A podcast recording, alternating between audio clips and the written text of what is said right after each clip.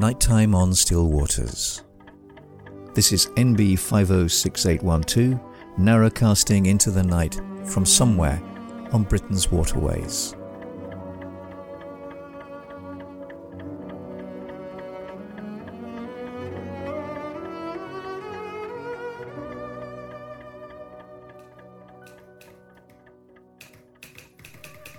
Twelfth of December, Saturday. Icy Phaethon tracks the fearless dark and touches earth with a scatter of mercurial light. As silent as owls' wings, as swift as falling angels, the stars fall.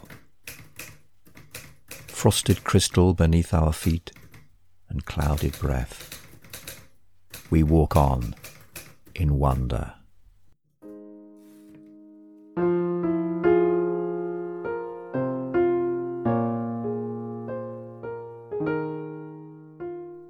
Welcome back to the Narrowboat Erica, and it's lovely to have you with me again. Well, the barometer's been swinging up and down these last couple of days. Well, actually, the, the last month, and we've had some fairly cold nights. About minus three is the, the lowest it's got. But the last couple of days has been unseasonably warm and mild. And I was reading Miles Hadfield's rather eccentric and idiosyncratic, but nonetheless rather wonderful The English Almanac, published in 1950. And in his section on the weather for December, he writes December is usually the dullest and wettest month of the year. Seldom is it the coldest. Except in the north and on high ground, little snow falls. Green Christmases seem to be much more frequent than seasonable ones.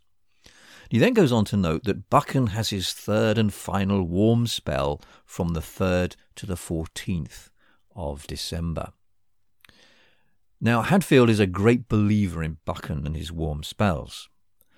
I've looked them up in more serious meteorological books, and apparently there's absolutely no statistical evidence to support them. Um, but nonetheless, whenever we have a unseasonably warm spell and I just open Miles Hadfield, I note that it falls within one of Buchan's um, fabled warm spells or warm periods.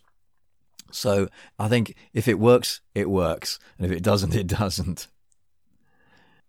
So welcome back. And I'd just like to thank those of you who have been contacting me. Um, it's lovely to hear from you.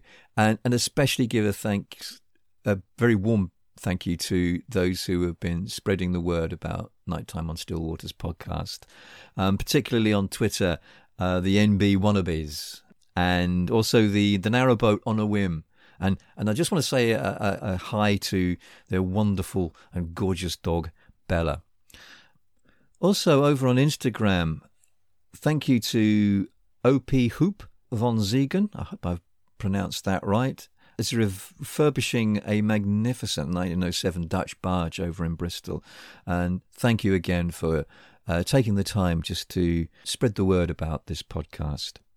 And while I'm here thanking people and saying hi, I'd like to have a special hi and a thank you to Meg over on Facebook for posting a lovely link to the Night Walk episode.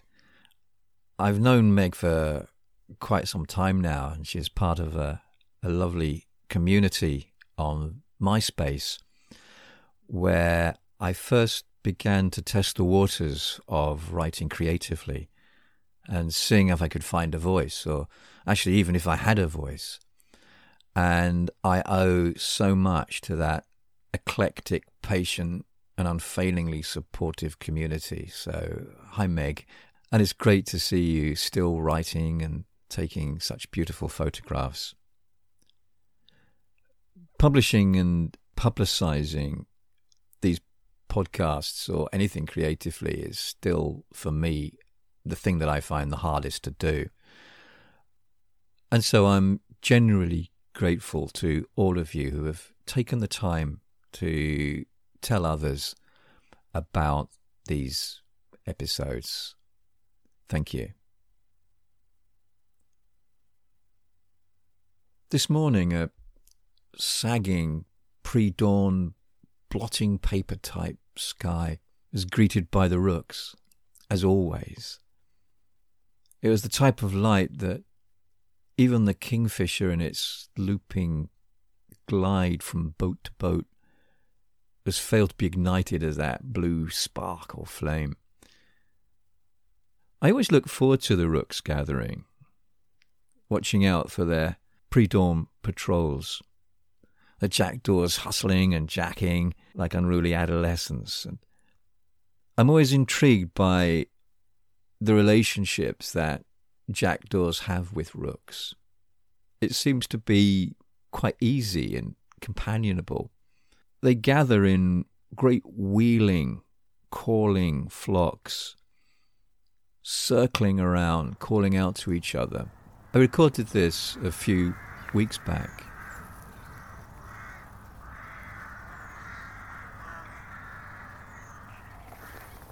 And it happens just before the sun breaks the night. Different roosts also seem to join them. And then on some hidden signal, they all sweep off across the sky together like blown ragged leaves. I've watched this all over the country. It's not just, just not just here. I can remember standing on Banbury Station platform on one very cold but clear winter's morning, and first one or two rooks appeared and started wheeling around calling, and then as I just waited on the station platform, more and more joined them from all points of the compass. And it's this connection that makes me feel like I'm home. It was only after I encountered the different rook colonies surrounding the village where we used to live that, and I got to know their boundaries and how they interact, the seasonal pull on their behaviors, did I begin to feel at home. I, I know rooks are called parliaments, but for some reason I get cantankerous and contrarian when it comes to rooks. We'd been here for a few weeks when Penny, Donna, and I were walking in the field above our moorings. And the late September sun was warm. Pillowed cumulus embroidered a sky that so blue it must have been painted by a six year old deity. And a warm wind threw itself across the meadows, making the trees dance. And as we walked down back towards the canal, Three oaks sat in a depression. Soaring above them, wheeling, the rooks played in the erratic air currents with their characteristic mastery and skill. And from that point, I no longer felt like a visitor, I was home. This autumn and winter, we'd always planned not to move that much. Jobs on and off the boat dictated that we would be, to a certain extent, quite static. However, lockdown and COVID has meant that travel we've travelled even less than we'd anticipated. In fact, I've not seen one boat pass by in well over a month now. However, being stationary does have its upsides and has meant that I have got to know the little communities that, that live here. There's the, the rooks, of course, the jackdaws and magpies, and there's even a couple of raven. There's the dunnocks and the wagtails and the twittering masses that make the hedges tremble and shake. And there's also the wren that lives in the young osiers by the gate. And we have a pair of kingfishers that regularly visit, and also the daily visit from a cormorant. And there's the moorhens, fussy and fidgety, one minute clucking away together, grubbing grass, and the next shrieking and chasing each other around like furious hens. And there's the coot, single and solitary, but a real bruiser and a battler, and even in the midst of the scuffling uh, ducks is there. In fact, quite often I can hear him or her yelling at me uh, that it's time to give get the food out. And there's the resident ducks, now joined by those who are overwintering, and there's complex squabbles and negotiations. There's unwritten rules of who's accepted and who's not. Of course, the little ducklings, they uh, from the twelve, only two have survived, but even that is something. They are now almost too difficult to tell apart from the other adult ducks until they sleep, and you can quite often see them still nuzzled up together as little feathered balls, and mothers sitting contentedly beside them. And I'm pleased for her; she's done well. When we came, there was just one lone swan, a young adolescent, and he disappeared for about a month or so and we now have a pair. I'm not sure if one of them is the old original who's gone to find a mate. Polly doesn't think so, uh, and she should know because waterfowl cluster around her boat, and she seems to have a very good relationship with them. Actually, I don't think her name's Polly. Um, I kind of got to know of her on Instagram. She posts some really beautiful pictures there. And actually, actually, funnily enough, as she was posting them, I began to think, this looked really familiar. And then realized that she's more just a few boats up from us. Um, but the name's kind of stuck in my head. Um, and so, Polly, I'm sorry, you know, I know you're not probably not really called Polly, but that was the name that I kind of knew you via.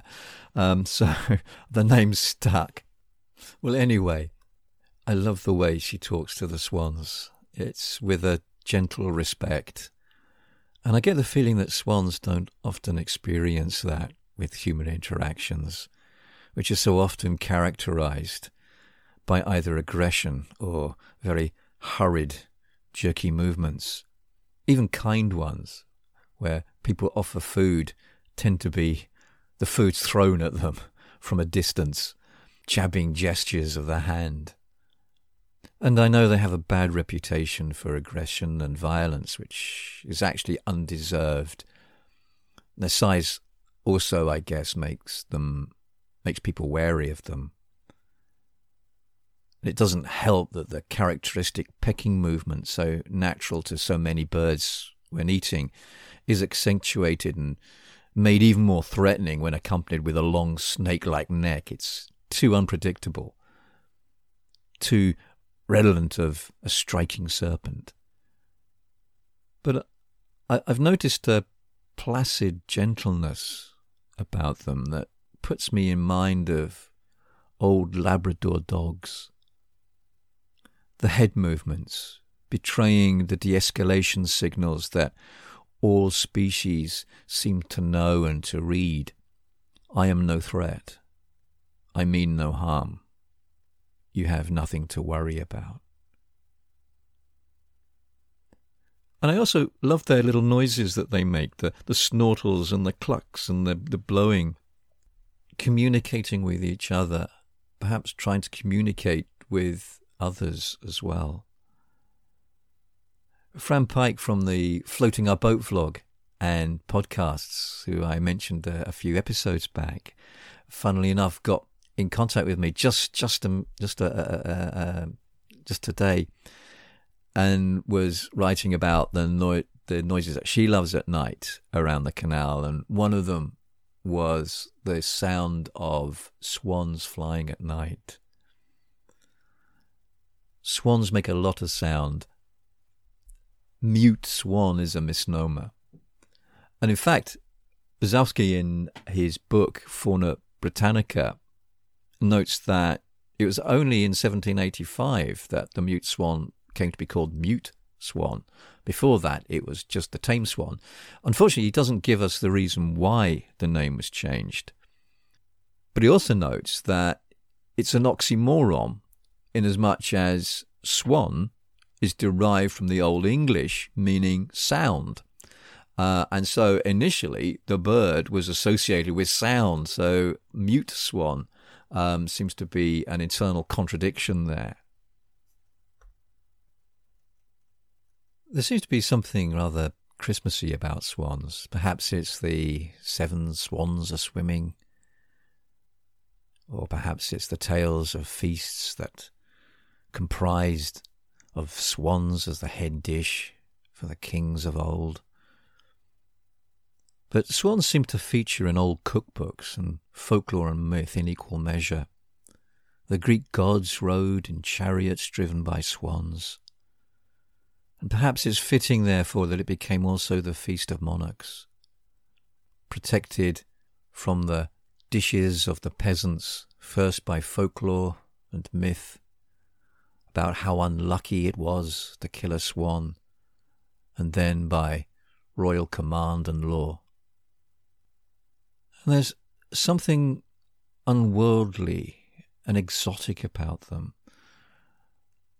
And urban myths claim that they were not native, but they were introduced. However, zooarchaeological evidence finds that swan bones in Iron Age sites around Glastonbury have quashed that. And these serpentine meringues that glide the ruffled waters so effortlessly are as British as you can get it. Although that also begs a lot more questions. These least anthropomorphic of birds has so much anthropomorphism lavished upon them. Love, arrogance, grief, heartbreak, even this year, there was a po- couple of posts on Twitter about a, a swan dying of heartbreak. Even vanity. Although I rather like the comments made by Richard Jefferies in his quirky little story, Wood Magic, where the protagonist, a young child called Bevis, is talking to a reed beside the brook, and the, the reed is telling Bevis all the, the different animals and birds that come to the brook. And in it, Richard Jefferies presents the swan in a very different light. And at this point, the reed is telling Bevis about the birds which do not come to the brook. And it says the swan does not come either, unless the brook is muddy after a storm. The swan is so tired of seeing himself in the water that he quite hates it, and that is the reason he holds his neck so high, that he may not see more of himself than he can help. It's a rather lovely challenge and pushback against the depiction of the swan as vain to one that is humble myths, and particularly the more recent ones, the ones that come from the Romantic period or certainly have been embellished by the Romantic period, and to the more recent ones, tend to be desperately sad and touch on something melancholic about them. And watching our pair circling one another neck bowing and then pushing off together across the water. It's difficult not to feel that same sort of melancholia. The, the soulfulness captured so beautifully in W.B. Yeats's poem, The Wild Swan of Coole, the haunting tug of the passing years, of the familiar amid the increasingly unfamiliar. As Heraclitus argued, the waters at whose edge we stand are not the same ones that we once knew. And yet, it's captured in that bell beat of their wings, as Yeats puts it. There is something reassuring about their tranquility, their unhurried presence of the swan. I was going to finish by reading you The Wild Swans of Coole. But I've decided to finish with perhaps a, a less familiar poem. And it's written by one of my most favourite poets. My favourite poet changes with the weather. um, but she's always within the top three, and that's Mary Oliver. And she's written a couple of poems that entitled The Swan. Um, and I want to finish with this one because I think it sums up, it also touches on the theme of night, um, but it also sums up that interaction that we feel and the implicit challenge of a swan in looking at our own lives.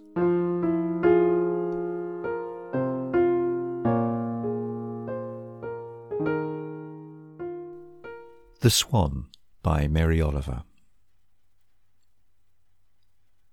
Did you see it? Drifting all night on the Black River. Did you see it in the morning, rising into the silvery air? An armful of white blossoms, a perfect commotion of silk and linen as it leaned into the bondage of its wings, a snow bank, a bank of lilies biting the air with its black beak. Did you hear it? Fluting and whistling, a shrill, dark music, like the rain pelting the trees, like a waterfall knifing down the black ledges. And did you see it? Finally, just under the clouds, a white cross streaming across the sky, its feet like black leaves, its wings like the stretching light of the river. And did you feel it in your heart? How it pertained to everything. And have you too finally figured out what beauty is for? And have you changed your life. As the rain begins to fall again, this is NB 506812 signing off and wishing you a very, very good night. Temperature outside 0.3 degrees. Temperature inside 24 degrees. Humidity 94%. Dew point 0.9 degrees.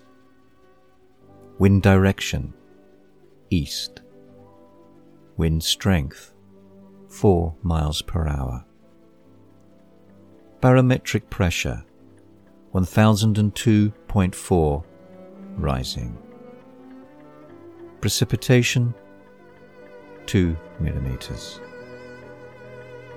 Moon phase 4.2%, waning crescent. Day length 7 hours 48 minutes. Sunset 1554. Sky casting 808.